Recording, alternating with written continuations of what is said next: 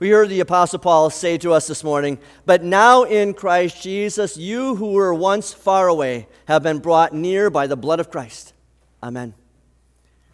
My dear fellow saints in God's church, several years ago, BM, that's before the merger, when I was preaching for an Advent service at New Hope, we had a, an older teenage boy with autism at the service. His autism did not allow him to sit still, and so he walked around the church the entire service. I only became nervous when he started walking around the Christmas tree in the front of the church, around and around. I was worried that he and the tree would fall. Everything turned out fine. Next month, we are going to be starting our Jesus Cares service at the cross again. And that service is specifically di- designed for children, teenagers, and adults with special needs and their families. And I'm glad that we're restarting these Jesus Care services because we are going to be specifically inviting the children and their families who take part in the Wisconsin Early Autism Project, or WEAP. WEAP has been using our nursery on Tuesdays and Thursday mornings from 9:30 until noon. And what WEAP does is it brings these children that are around 3 to 5 years old with autism and so they can work with the teachers and learn skills so that they are ready to go into the public education system in a few years. In talking with moms and grandmas who drop off their children and grandchildren, I've brought them into the sanctuary and they talk about how beautiful it is. And every one of them has commented that they have not been in, a church in years. They all comment that because their children cannot be quiet and cannot sit still for the worship service, they've seen the looks, they've felt the stares, they've heard the whispers. And so they haven't been in a church in years. We at Water of Life are working aggressively to invite these families with special needs to come to our worship services. And also being as aggressive in our outreach, the families at Wisconsin Lutheran School and Shoreland Lutheran High School, and the families in the neighborhoods around our campuses. These are families who probably have not been in a church for years. And so their children are going to squirm and wiggle. Their bodies may not allow them to sit still or remain quiet for very long. The women may come with holy pants, and holy not as in sanctified, but holy as in having rips and tears, because those are their expensive clothing. The guys probably don't own any ties. They may not have any dress shirts. The parents and grandparents may not speak English very well. And that's great. I pray they come. I pray that you pray that they come. We pray together that our sanctuaries are filled with noise and activity. Because we need to be honest that a quiet church is often a dying church. After all, we see in our scripture lessons today that the church is for all people. Matthew begins in uh, writing in this section Jesus left that place and withdrew into the region of Tyre and Sidon. Well, where is the there that Jesus is leaving? The there is he's leaving Galilee in the north of the Jews. And the reason he's leaving is because of the churched people the people that are the religious leaders of the scribes and the Pharisees that are opposing Jesus. And so Jesus and his crew head out west over toward the Mediterranean Sea, over to the region of Tyre and Sidon. That's a 35 mile hike. And by hike, I mean they are walking that. It's a several day trip the Jews did not associate with the Gentiles of Tyre and Sidon because their religion was separating them far more than just a mere 35 miles. In his gospel, Mark on the story records that this woman was Syrophoenician. That's kind of the contemporary New Testament term for her. Matthew, though, in his gospel, calls her a Canaanite woman. That's the Old Testament term for her. That term has baggage with it. The Canaanites were the ancient enemies of the Jews. That the Israelites, when they entered the promised land with Joshua, they were to eradicate the Canaanites from the promised land and these Canaanites, they were pagans. They worshiped false gods of their own making. And that's what Matthew, by inspiration of the Holy Spirit, is emphasizing by calling her a Canaanite. She is not the kind of woman who is just going to walk into a Galilean synagogue or church. Instead, she approaches Jesus on the road because her life is crumbling. Matthew says, A Canaanite woman from that territory came and kept crying out, Have mercy on me, Lord, son of David. A demon is severely tormenting my daughter. And this plea seems right up Jesus' alley. He loves to heal people and to drive out demons. But not this time. This time he seems to put her off. Matthew says he did not answer her a word. Well, the ones who speak up are the embarrassed disciples.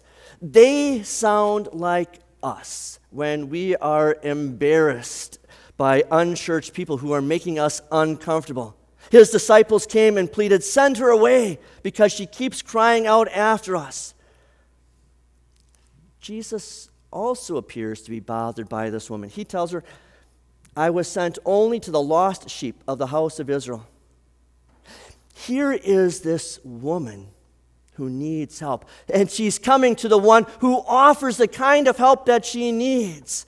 And yet it seems like the Savior of all who had come to help all people did not come to help this woman. But Jesus is not being rude. We need to understand what Jesus is doing here. Jesus is pointing to this woman and his disciples to the primary mission of why he had come. He had come to first be the Messiah for the Jews and then also for the Gentiles. That mission would go later on to the Gentiles, but not necessarily through Jesus but through these very same disciples. It would come to the, to the Gentiles, just not yet. Notice this, what this woman does, though. She doesn't give up. She came and knelt in front of him, saying, Lord, help me.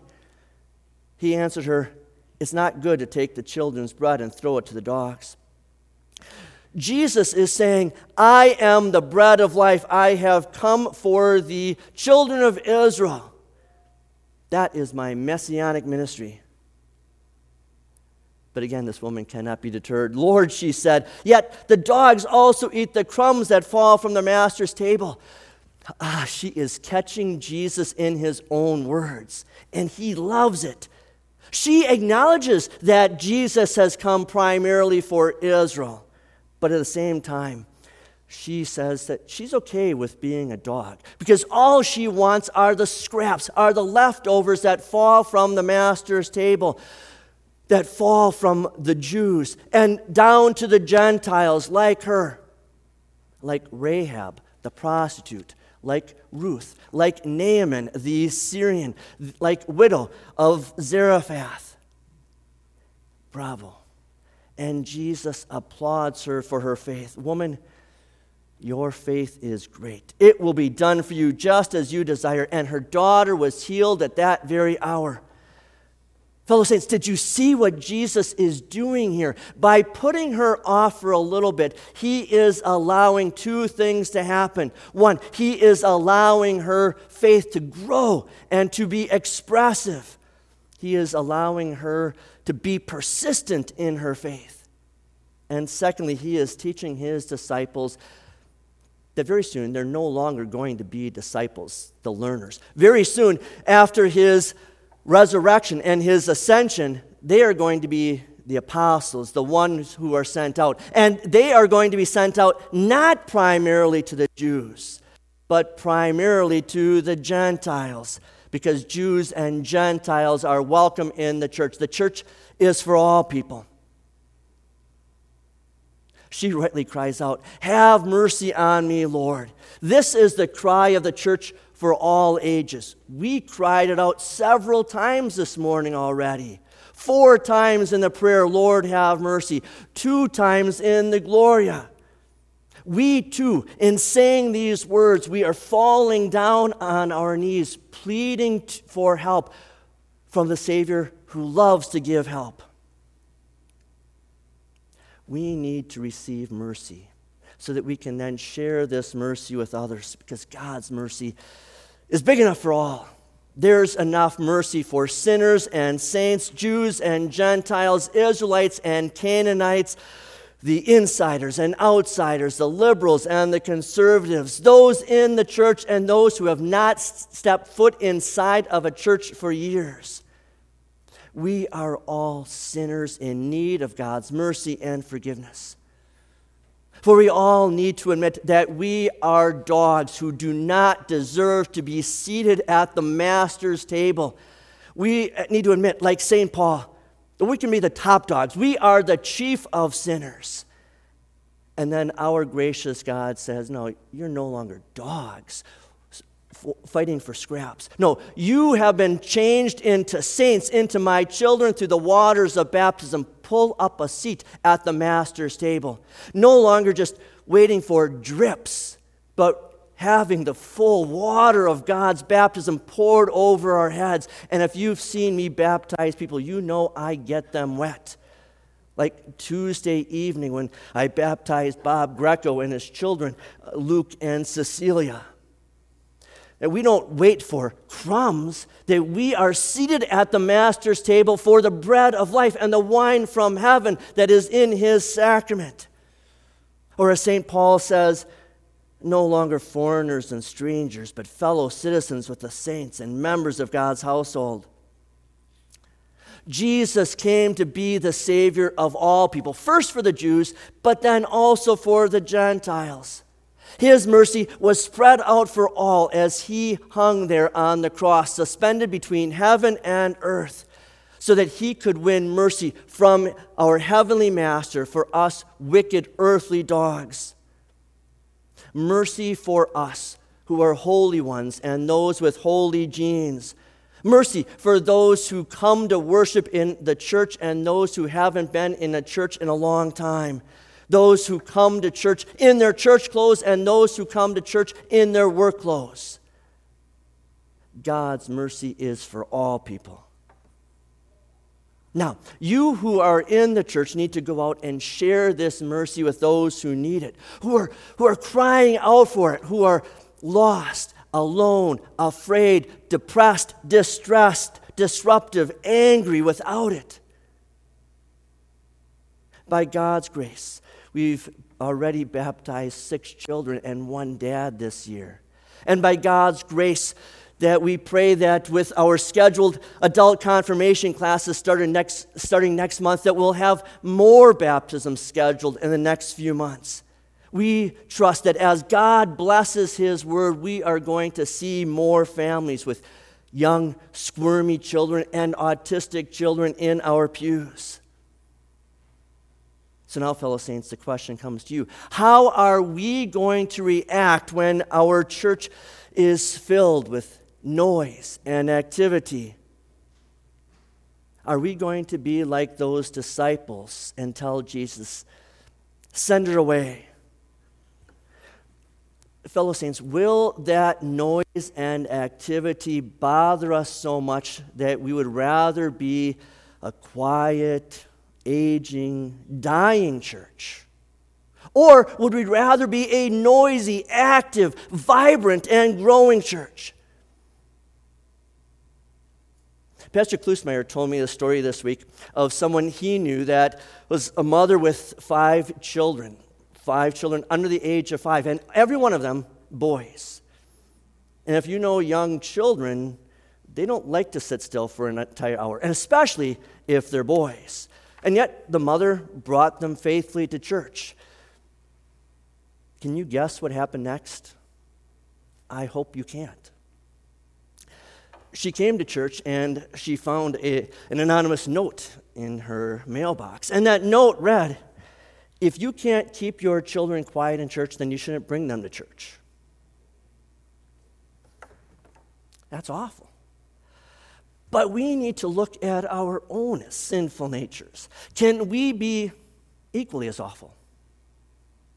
Looks, stares, whispers, snide comments, gossip, frustration, anonymous notes. Do you think there's a better way that we can handle this? Uh, a more loving, sanctified way. As one of our members told me the other day when we were discussing this matter, he said, A church cannot be both inclusive and judgmental. To which my former seminary professor said, Except for Jesus, Jesus can be both inclusive and judgmental.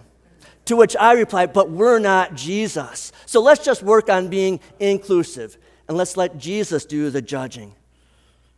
So, fellow saints, what can you do? You personally, singly, what can you do to be more inclusive to parents and grandparents? Parents and grandparents who are already struggling, who feel like everyone is looking and whispering about every noise their children make. What can you do? to be more loving, caring, supportive, that shows God's mercy, that proves that you know where those parents and grandparents are because you've been there years and decades before. That demonstrates that you have received the Lord's mercy and you want nothing more for them and their children to receive that mercy. Now, here's a couple of things you can do. You can search them out as soon as they enter the church. You can go sit by them offer to give them help with their kids. Give them assurance that what they're doing is the right thing. Bring healthy snacks and quiet toys to church with you because parents, if they're new to the church, they may not know those little chick tricks. Write a note, not a, a nasty anonymous note, but a signed note that is encouraging, that is gushing with admiration and realization that you know how hard it is, but it's all, it's all worth it. You know that you know that they know that this is where their children need to be because this is God's church. And God's church is for all people. Amen.